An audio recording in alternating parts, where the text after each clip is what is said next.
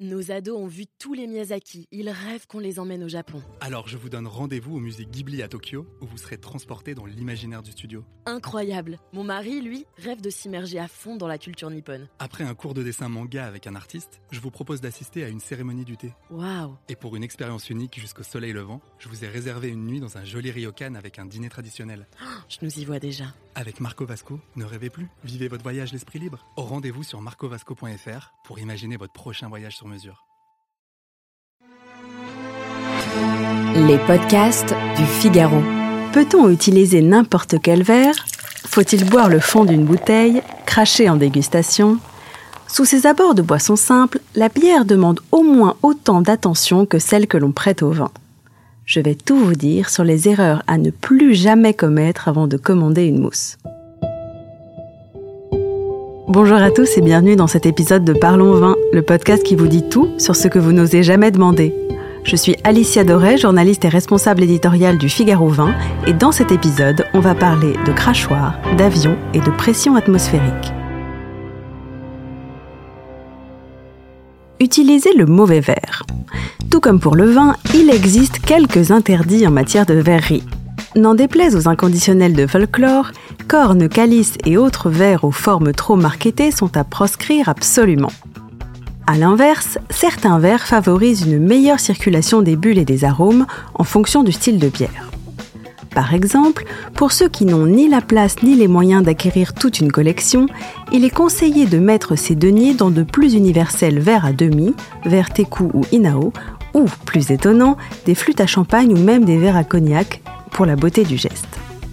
Enfin, certains verres à vin universels de type Zalto s'iront à merveille aux bières lambiques à fermentation spontanée, plus complexes et acidulées. Cracher en dégustation. L'intention de départ a beau être louable, il est fortement déconseillé de cracher sa gorgée de bière en dégustation. L'amertume étant souvent perçue en fin de bouche, elle risque d'être masquée en recrachant. En revanche, pas besoin d'avaler de trop grosses lampées pour bien ressentir toutes les subtilités, sous peine de finir givré comme un sapin de Noël. Servir le fond de la bouteille. Esthétisme oblige, mieux vaudra éviter de finir la bouteille jusqu'à la dernière goutte, sous peine de voir quelques morceaux tournoyer dans le fond du verre. Mais au-delà de l'aspect purement visuel, le goût peut lui aussi être impacté. Les levures présentes au fond de la bouteille en plus grande quantité peuvent lui donner un profil aromatique légèrement différent qui ne sera pas forcément moins bon, mais sans doute un peu plus singulier. Boire une bière en avion.